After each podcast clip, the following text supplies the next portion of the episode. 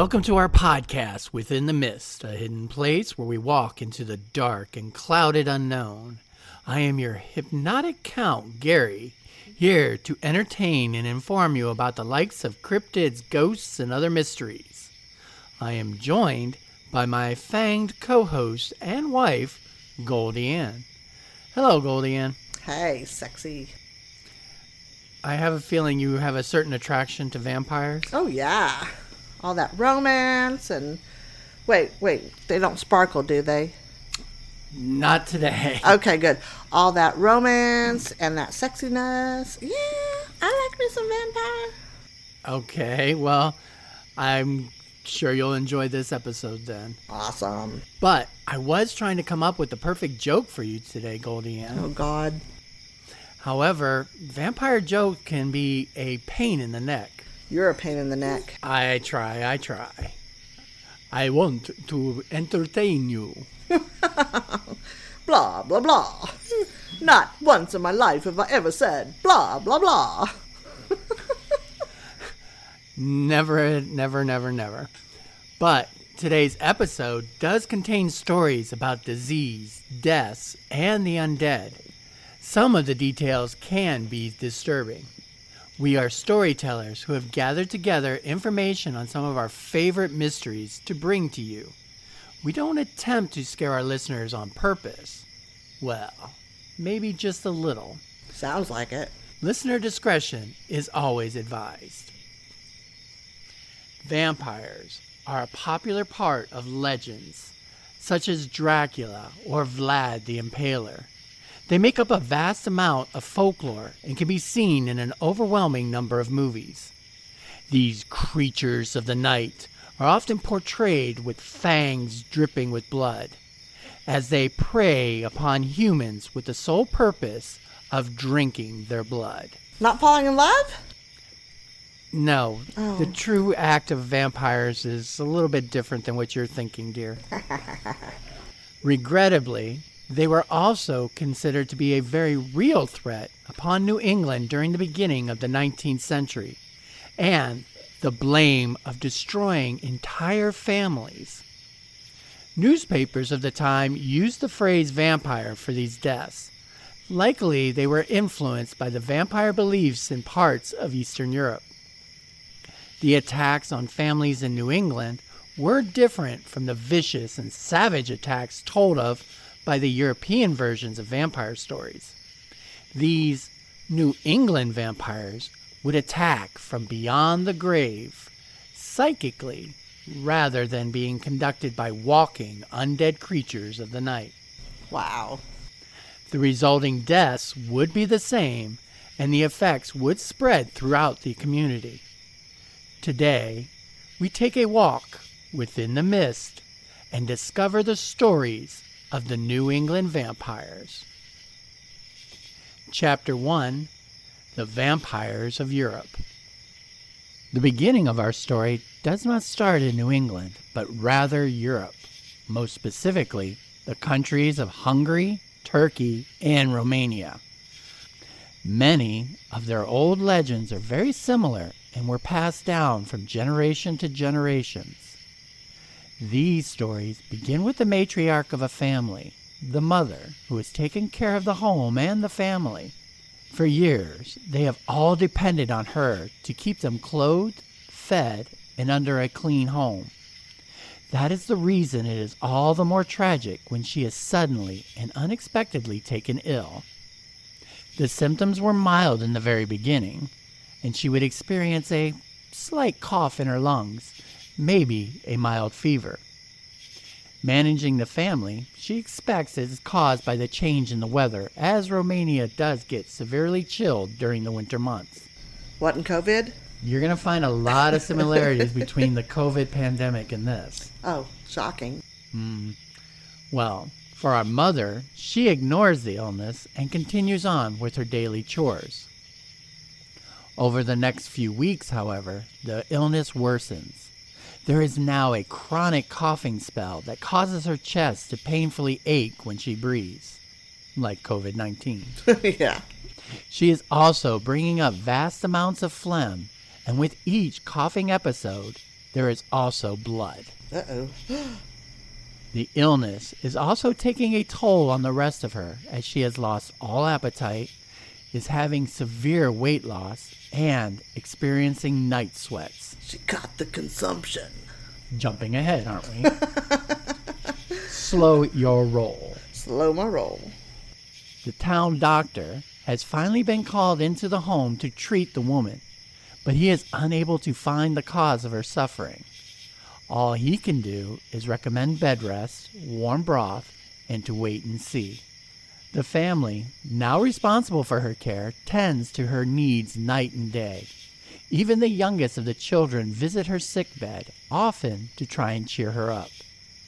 Over the days and nights, the woman has grown weaker until she finally succumbs to the unknown illness and dies. The family is devastated, but they must strive to carry on. The poor mother is given a proper funeral and buried in the small church's graveyard at the end of town, where the family visit her every Sunday. The tragedy does not end there, as now the children are then taken by the illness. First, it is the eldest daughter who falls ill to the same symptoms and the same fate. The youngest children also become victims, causing a stir to the people of the village. It is an attempt to bring an end to the string of deaths that her sons dig up the mother's body. They cut her in two and then rebury her. Wait, what? What? Why they take it out on the mother? That's what this whole podcast will explain. Oh gosh. But in this story, the sons dig up her body, cut her in two, but then they rebury her. Okay. A few weeks later, another child dies. The mother is exhumed for a second time, but now she is found to be in one piece with no sign of any wound. Um, I'm kind of shocked because that seems supernatural. To the sons, this was also supernatural. So then they take her body to a remote forest and place it under a tree. The story goes on to say that there they disemboweled her, took out her heart from which blood was still flowing. They cut it into four, put it in the hot cinders, and burnt it till it turned to ash. They then took the ashes and gave it to the children to drink with water. Oh. okay. Well, it was in hopes that this tonic would cure them of any disease and protect them from the vampire mother. Seems like an episode of a story I watched. I don't remember what it was. This is an old classic story from Romania. The body of the mother is then put on the fire, burnt, and the remaining ashes of the body are buried. Oh, I know what it was. It was one of the new episodes of American Horror Stories. So they're taking a page from I this story? think so. That's awesome. I didn't. Oh, wow. Okay. Well, there you go. Something that you didn't expect a connection so soon. No. In the story, the deaths cease, and it was the belief of these immigrants from Europe that the dead could strive to continue their existence by feeding off of their family until either their corpse was properly destroyed or until the last member of the family was killed. A paranormal being able to come from beyond death to feed on the living. The people who had seen these types of events spread the stories, and eventually some of those familiar with the vampiric legends of families being drained of their life essences would then make their way to the new country, America. Chapter 2 Vampires Come to America. Yay! Woo! Oh, wait. Not cheering? I wouldn't, as the story goes on, you're probably going to cheer a little less. Okay. The terror of these vampires made itself known for the first time in 1784 in the community of Willington, Connecticut. It was on the 22nd of June, 1784, the Connecticut Courant newspaper ran an article which has become highly significant for hunters of vampires and vampire lore. The article read that a foreign doctor claimed a certain cure for cases of what was being called consumption. Consumption. I saw that on Penny Dreadful. It it was during the same time period. So the late 1700s, early 1800s. Uh, the illness, consumption, was so named because due to the way in which the victims would waste away as though consumed by the illness. To the medical sciences of the time, it was completely baffling and untreatable, eventually leading to death. In this case, the Johnson family of Willington, the doctor proclaimed that for members of the same family having died from the same disease, that the dead bodies needed to be dug up and examined. He said that if a sprout or a fresh vine was found growing from out of the breast or the vital organs, then the body was considered undead and able to spread its effects on the rest of the Johnson family. In keeping with the doctor's recommendation, the body's remains must be consumed in fire. This procedure was supposed to work as an effectual cure to the family. Now, the Johnson family had, in the last two years, lost two family members a son named Amos and a daughter named Elizabeth. Now, a third child was said to be gravely ill with the same disease. The doctor instructed their father, Isaac Johnson, to dig up the bodies of his dead children and search for signs of plant growth through their vital organs, Plant growth? mainly sprouts and vines. Wow, okay. On June 1st of 1784, the bodies were dug up. When one of the bodies was found to have under the coffin small sprouts about an inch in length growing from it, the doctor told Isaac that he should burn the weed as well as the hearts in order to rid the family of the blood disease. So not in the coffin, but under the coffin, Correct. like within the earth. in the earth right underneath of the coffin. Wow, it's really weird how something would grow there. That was what he was saying, and that's where the supernatural aspect came in. The corpses were then exhumed and the organs were removed. The doctors believed that destroying any plant found growing from the bodies would save a surviving family members was ridiculed at that time. In June of 1784, a Hartford, Connecticut newspaper described him as a quack doctor. It said that the public ought to be aware of this impostor, and was, however, the earliest evidence that any New Englanders seriously entertained a belief in vampires of this sort. Many of the community agreed with the doctor, and the rest of the family was unscathed by the illness after the procedures. Fifteen years after the ritual, Isaac Johnson suffered a tragic death on December 23rd of 1799. While carrying the timbers of a newly erected church, he was pinned to the ground by one of the timbers and was killed outright. His blood was said to have remained visible on the wooden beam for more than 30 years within the church. They still used it? I'm sure at that time it was kind of critical that no wood go to waste. Okay. This blood may have been seen as a divine retribution by many for his actions in 1784, either in the sacrilege of exhuming the bodies of his family, or could it have been caused by some dark, unseen forces for revenge in their destruction? Dun dun dun. The Vermont Historical Magazine published an article in 1884 writing that, quote, among the superstitions of those days, we find that it was said that if a vine or root of some kind grew from coffin to coffin, those of one family who died of consumption were buried side by side. When the growing vine reached the coffin of the last one buried, another one of the family would die. The only way to destroy the influence or effect was to break the vine, take up the body of the last one buried, and burn the vitals. The vine became a symbol of the undead's ability to still draw life of the living. So yeah, I see where a lot of the old time witchcraft and urban legends come from. It's kind of weird that they all started with actual people doing unheard of crazy things. And it just kind of travels through the centuries and becomes kind of fact within the community, what you need to do.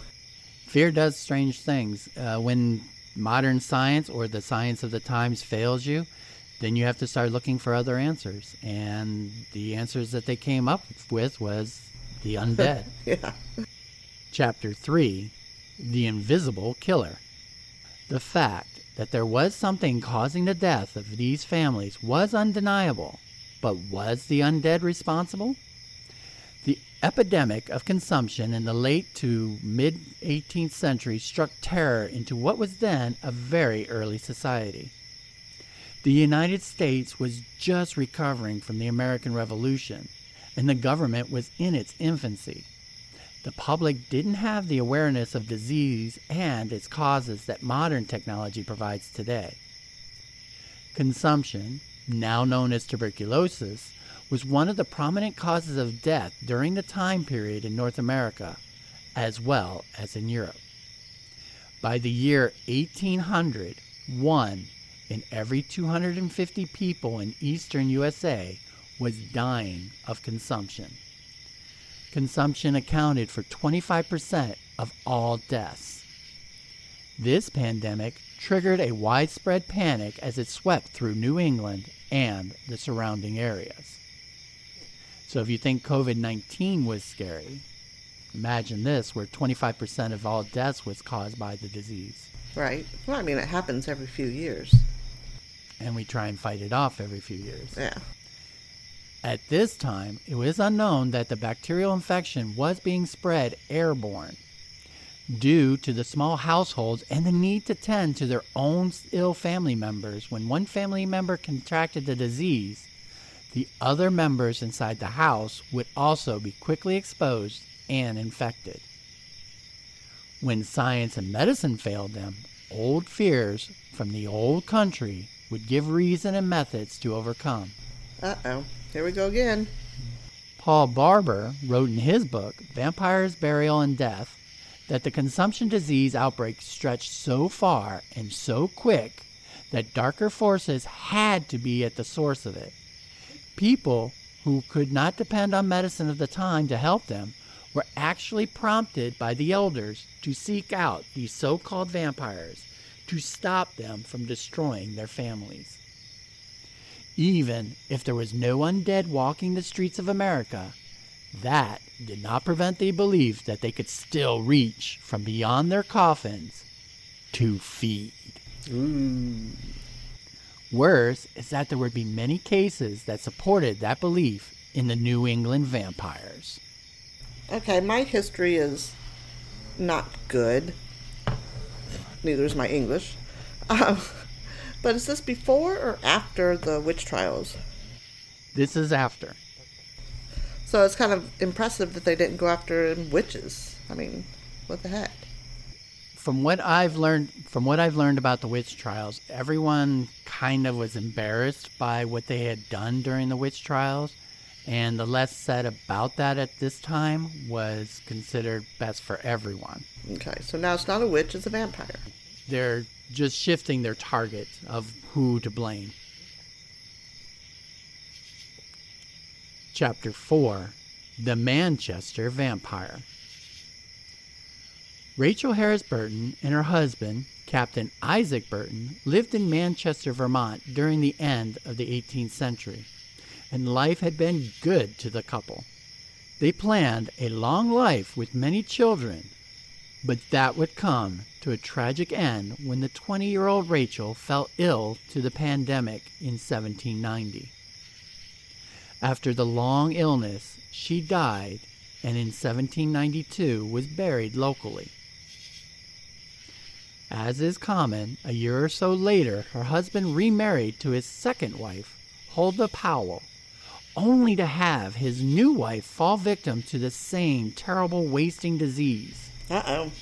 Barely recovering from the heartbreak of his first loss, he tried to prevent the same fate for his new bride.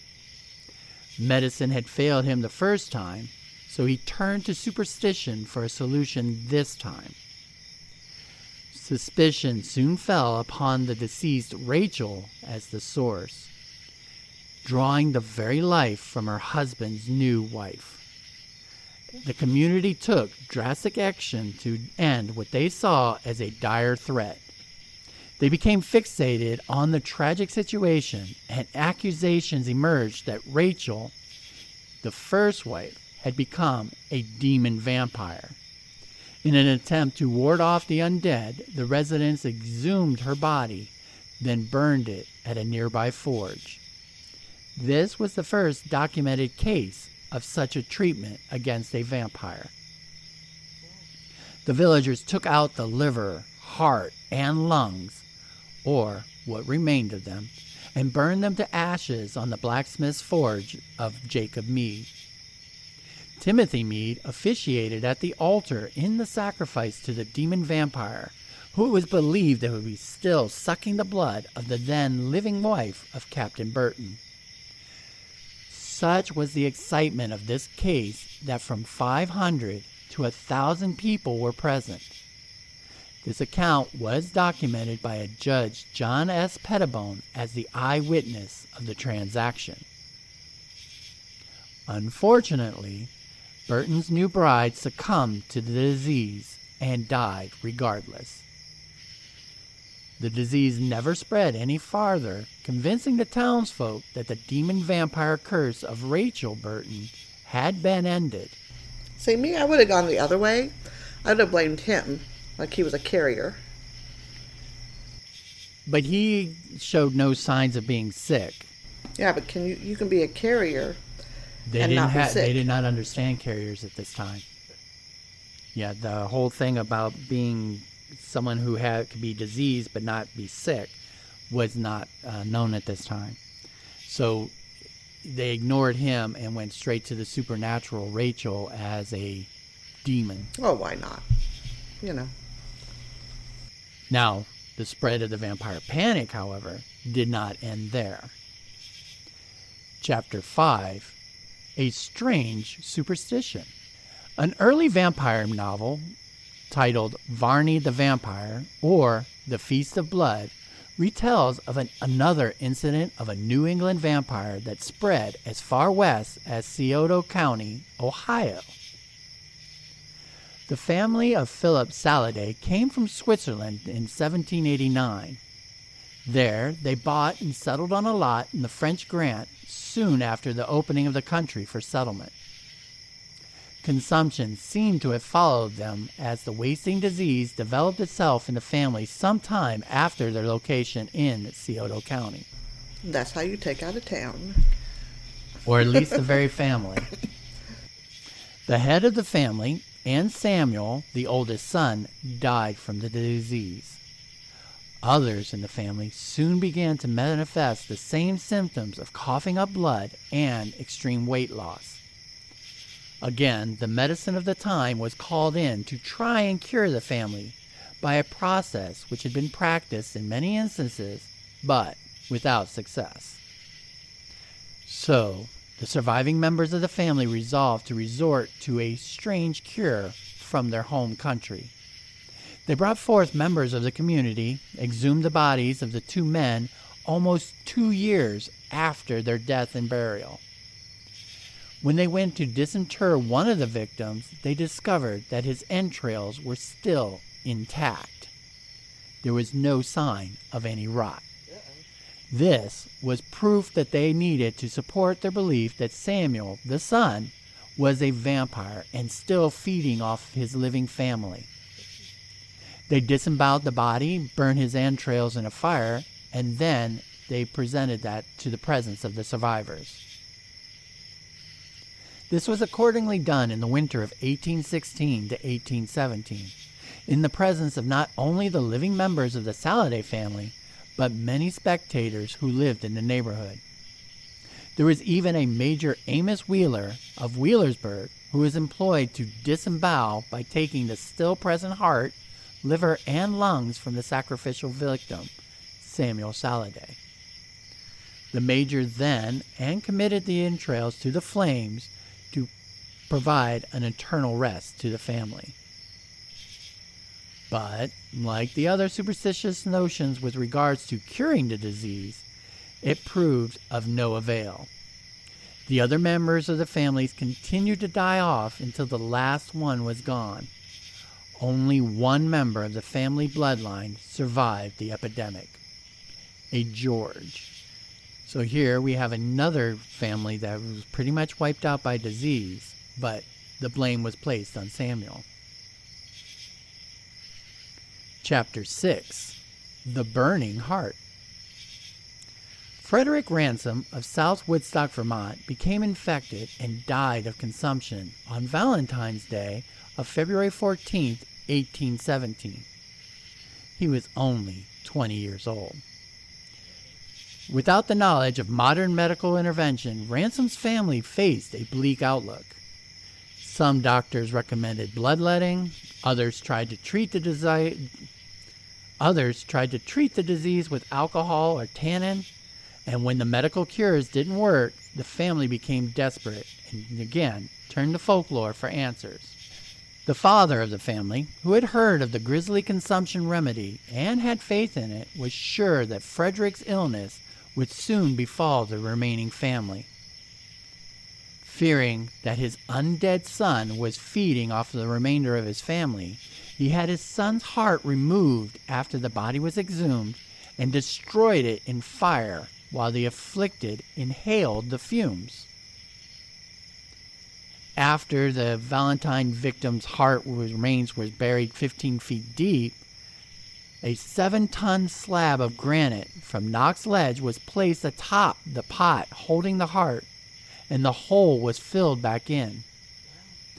They were very serious about keeping the undead from coming out of this grave. And Knox, what was it? Knox. Knox Ledge. It what was, was a, the significance? Uh, it's just a town where they would uh, chisel and cut and present uh, stones of granite they provided a seven ton slab of granite to basically place atop the grave of the pot that held the heart of Frederick. The ground, so desecrated, was purified with fresh blood from a bull. This, the elders of the town felt, surely would get rid of the town of vampirism. Ah, they should have probably used a goat. I hear goats work and where did you hear goats work? no, it's in all the movies, right? Okay. You sacrifice a goat and everything's better. Well, here they went with a bull, so. But I like goats, so I wouldn't do that. Well, okay, I want a baby maybe goat. They sh- maybe they should have went with a goat because, as expected, this did not work, and Frederick's mother, sister, and two of his brothers died from the same illness. See, told you. Well, his younger brother Daniel did survive and lived into his 80s. It was Daniel Ransom's memoirs that included the descriptions of how his father burnt the organ of the heart in a blacksmith's forge. To make the story even creepier, some years later, a new legend came from the history of Frederick Ransom as inquisitive adventurers tried to dig up the vampire sacrifice. Neither slab nor pot could be found anywhere on the grounds of the cemetery. Yet, sulfur and an otherworldly roaring deep within the earth emanated from the hole. They quickly abandoned their excavation, and nothing had ever been heard from Frederick Ransom since. so it just goes to show you shouldn't be digging for things you shouldn't be digging for. Chapter 7 Coffin by the Riverbanks. According to the Providence Journal, in 1874's village of Peacedale, Rhode Island, a 53 year old man named William Rose, with the help of his friend Charles Harrington, exhumed the bodies of his son and daughter, which were buried at a cemetery near the shore of the Sacotoc River in South Kingstown. The siblings had died of consumption previously. When the rest of the family started showing signs, he at once took steps in an attempt to save his remaining family. He had heard the stories of the New England vampires and the methods in which to prevent their curse from spreading. He believed them and immediately exhumed the bodies with a plan to burn their hearts and consume the ashes. His son had died of the disease 12 years prior And when the body was exhumed, both his coffin and body were found to be all but destroyed by decomposition. However, when he raised the body of his daughter, who had been in the ground and buried for seven years, Seven years. it was said that her coffin was in almost perfect condition and that she was only partially decomposed. Something was staving off the final rot. How does this work? I mean, how how long does it take to decompose in a coffin? It kind of depends on how the body is prepared and how tight the coffin is. Most of the time, it's water that gets into the coffin that causes the decomposition to go faster. Perhaps in this case, uh, the son who died 12 years ago, the coffin wasn't very good, but when the daughter had died, maybe the coffin was better or placed in a drier area. There's a lot of things that could explain it. Seven years is still really excessive. Right. That's what I was thinking. You know, and I, I don't know what the limit to decomposition is, but seven years sounds like Well, okay, the Sounds a little mummification procedures in Egypt, there's bodies still pulled out from thousands of years ago that, you know, you can still. well, yeah, but such. they were mummified. Well, mummification can happen even accidentally. Really? Okay. Yeah, you just need really dry air. okay. To William Rose, this was the only proof that he required that she was wasting away the lives of the other members of the family. Removing what was left of his daughter's heart, the man set it on fire, watched it burn, and then consumed the ashes mixed in with water. With his fears of vampirism resolved, William Rose did live on until his eventual death in 1911. So he had a long life free of consumption after he consumed the ashes of the heart, the burning heart of his daughter.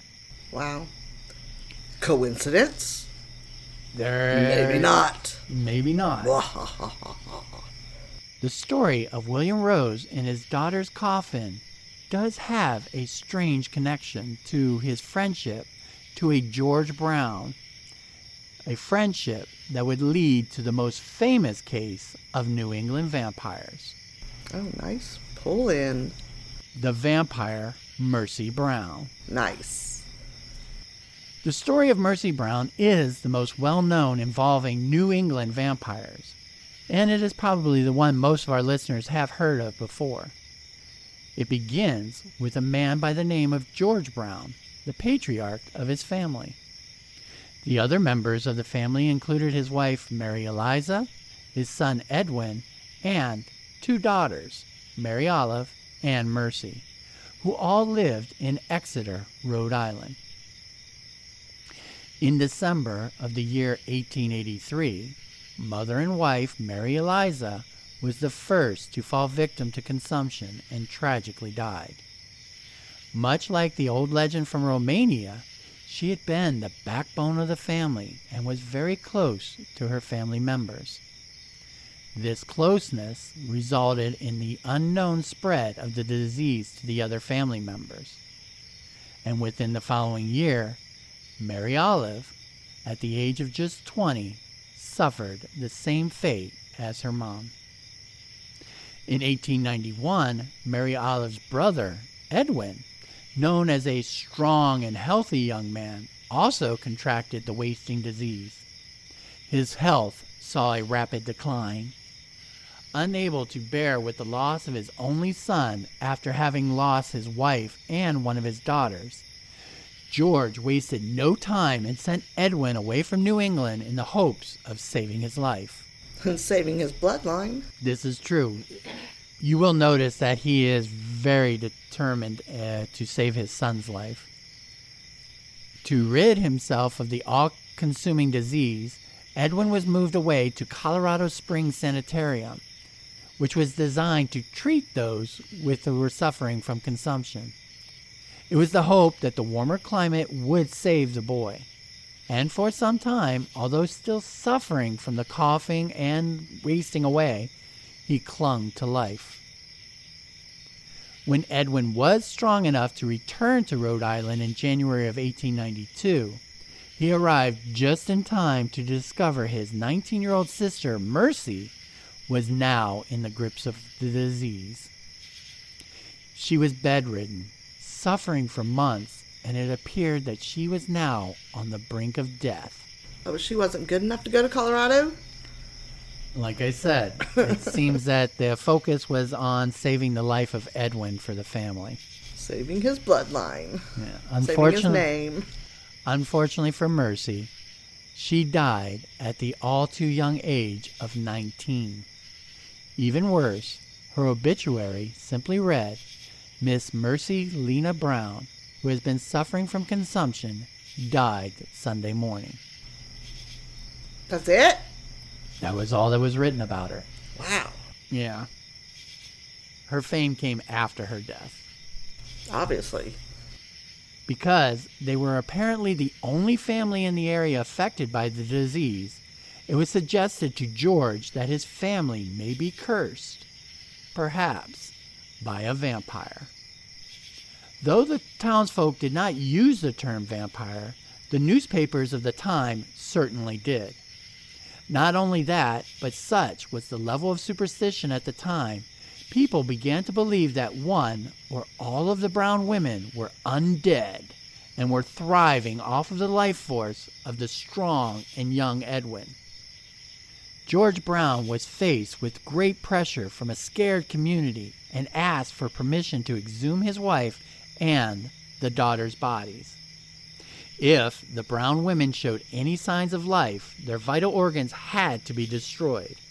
A ritual that was hoped to stop the spread of the contagion and save Edwin's life. Not to mention the others in the community who may be affected. The patriarch was also friends with the previously mentioned William Rose, who also visited Exeter and he confirmed his own situation and dealing with the vampire curse.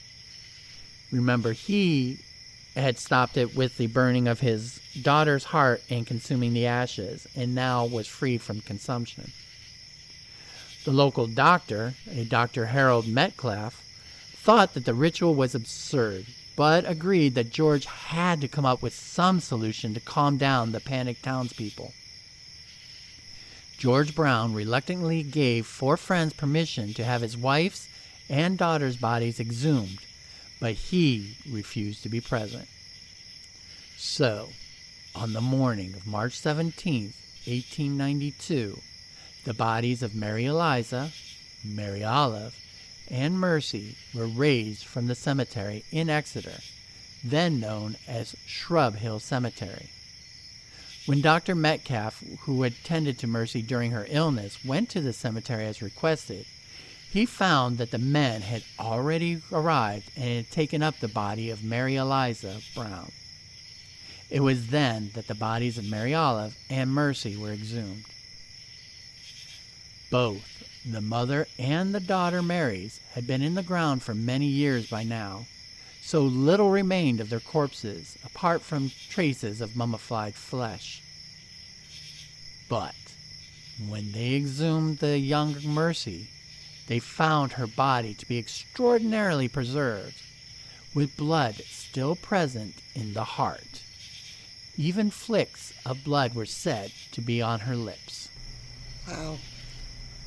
There- So, how long was it since she died? It was only it was only a couple months, about a year. Okay.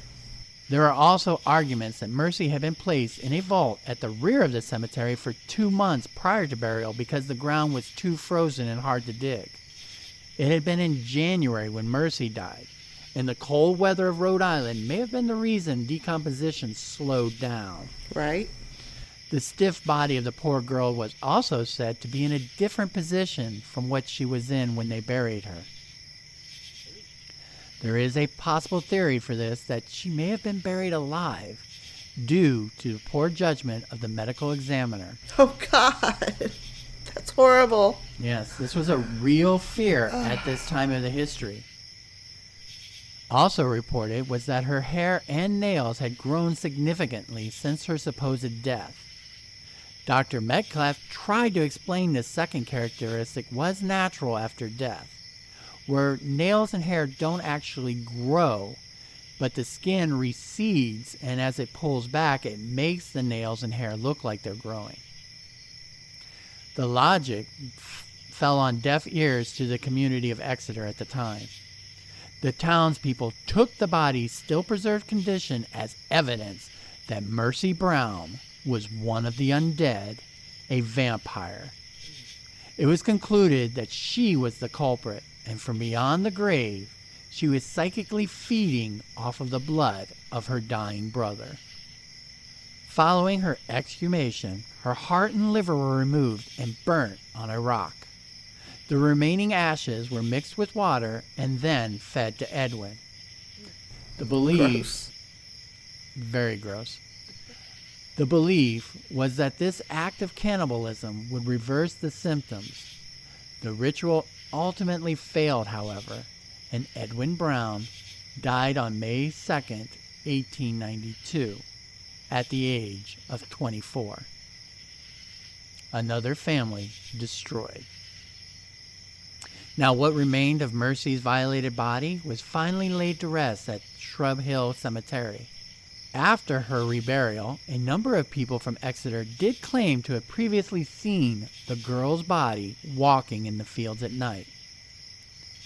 Everett Peck, an Exeter based descendant of Mercy Brown, would later recall one incident in which he had in the 1960s.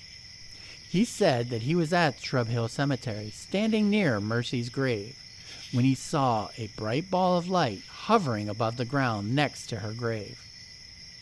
I was scared to death, he said. I've never seen anything like it before or since. Perhaps this is in response for the desecration of her grave and body, and she is now unable to rest. Sadly, the headstone at Mercy's grave has been defaced over time. People have chipped away at the stone, taking away sections as a souvenir. In August of 1996, the gravestone was stolen. By whom is unknown. Luckily, it was returned a week later. Why someone would steal her gravestone, I have no idea. I don't know. Why would people steal gravestones nowadays? So you've seen the Halloween movies. Everyone always steals Judith Myers' headstone. Of course, it's normally Michael Myers himself. But, you know, just saying. Okay, so it's possible that Mercy Brown, the, as a vampire, is now stealing the headstone? Sure. Okay. a new twist to the story. It, regardless, though, Mercy Brown's grave today can be found at the same cemetery, which is now known as Chestnut Hill Cemetery, behind a small white Baptist church at the rear of the cemetery. Her crypt is also still there that once held her body. It's strongly believed that Mercy Brown was the last exhumed corpse in which would became known as the vampire panic of New England. Or was it? Chapter 8 Nellie Vaughan. Being separate from any other case of the New England vampires, the details in the West Greenwich case of Nellie Vaughan was never published until 1977, when it was documented in the Rhode Island newspaper, the Westerly Sun. The oral stories of Nellie the vampire were told to high school students by a teacher at Coventry High School, Rhode Island, sometime in the late 1960s or the early 1970s. It has been theorized that the teacher was merely retelling the story of Mercy Brown, but had forgotten her name.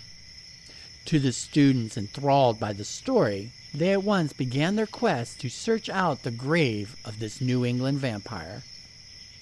They stumbled across the wrong plot at the Plain Meeting House Baptist Church in Greenwich, 15 miles west of the correct cemetery, Chestnut Hill. By some strange chance of fate, the students assumed that they found the correct grave when they found an inscription on Nellie Vaughan's tombstone that said, quote, I am waiting and watching for you. Wow. I want that on my gravestone, please. It did get quite a stir. To the excited teenagers, they assumed that Nellie was the vampire in the story they were told about, and so a new urban legend was born. So, there are some details that are quite strange. There's no vegetation growing on the grave of Nellie Vaughan. Wow. Advocates attribute this oddity to the belief that the site is cursed and therefore nothing living could survive on or around the tombstone, as the vampire buried beneath draws on their life force. Yeah, because that's really odd to see. I mean, because it's not long before a grave is covered over in grass. Well, to the non believers, they hold that this is simply a case of wear and tear.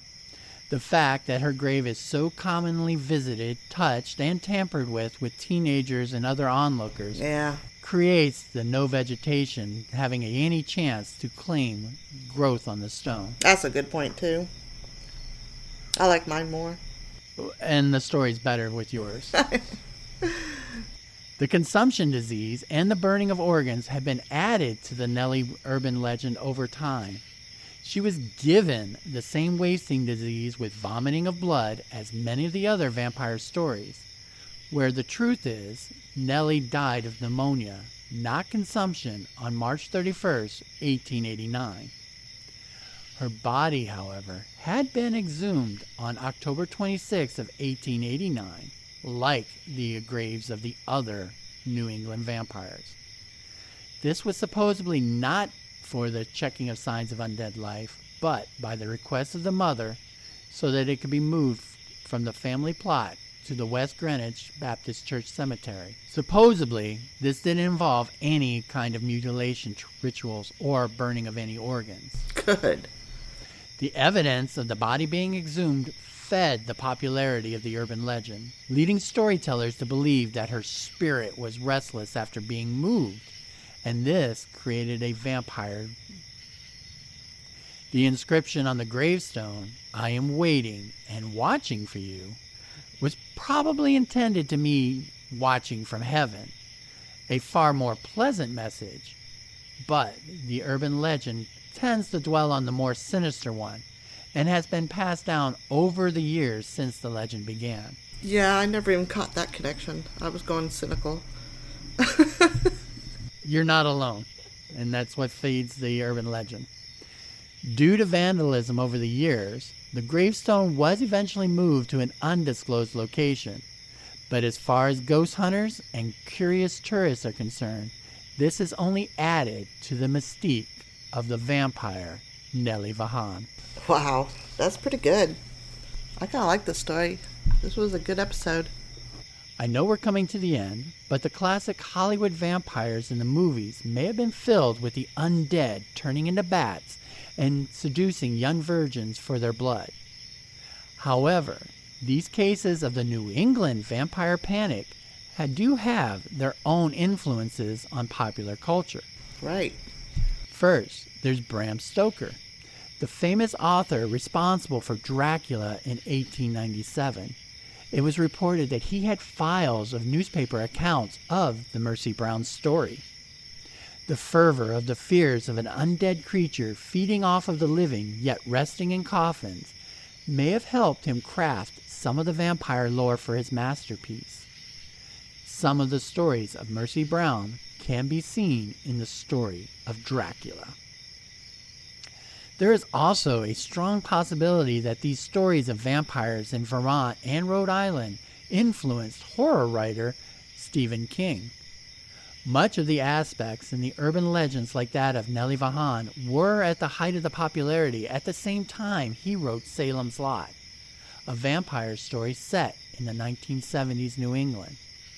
So as Nellie Vaughan's popularity grew, so did the book Salem's Lot. That is actually one of my favorite Stephen King movies.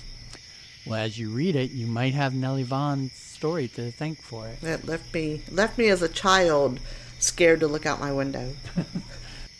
Now, although the understanding of a consumption has evolved into diagnosing and treating for tuberculosis, the stories and the fears at the dark places in our minds remain. Do undead creatures possess the ability to feed off of life until the last member of their family has perished? I think movies and legends and urban legends all take its way from all the mess that happened years ago, like I mentioned earlier. I did look up what I was thinking about this American Horror Stories, and it's actually episode, no, season two, episode four. It's called Milkmaids. It's not about vampires or uh, witches.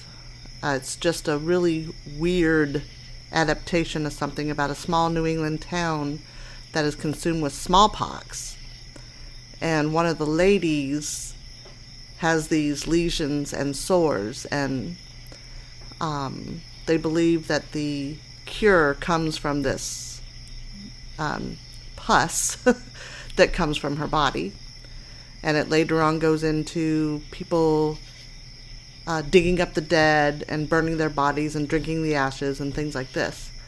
So, kind of looking at this, if any of our listeners want to go back and watch that, I think it's kind of kind of a cool how they pulled some of that from these stories. They definitely seem to have pulled the same kind of fears and panic in the townsfolk. Absolutely. And I'm kind of glad that, well, are we past that with COVID 19? Did we still have the same fear and panic? Maybe not of the undead, but. Yeah, there was a lot of fear and panic. I don't think that kind of stuff will ever go away. It's scary uh, diseases have that effect on people. Well, being sure to keep up the disinfection protocols within the house every time someone coughs, I suppose this is a good time to make our way back out of the mist and bring this episode to a close. Special thanks to David Fesliyan and Fesliyan Studios for our introduction music.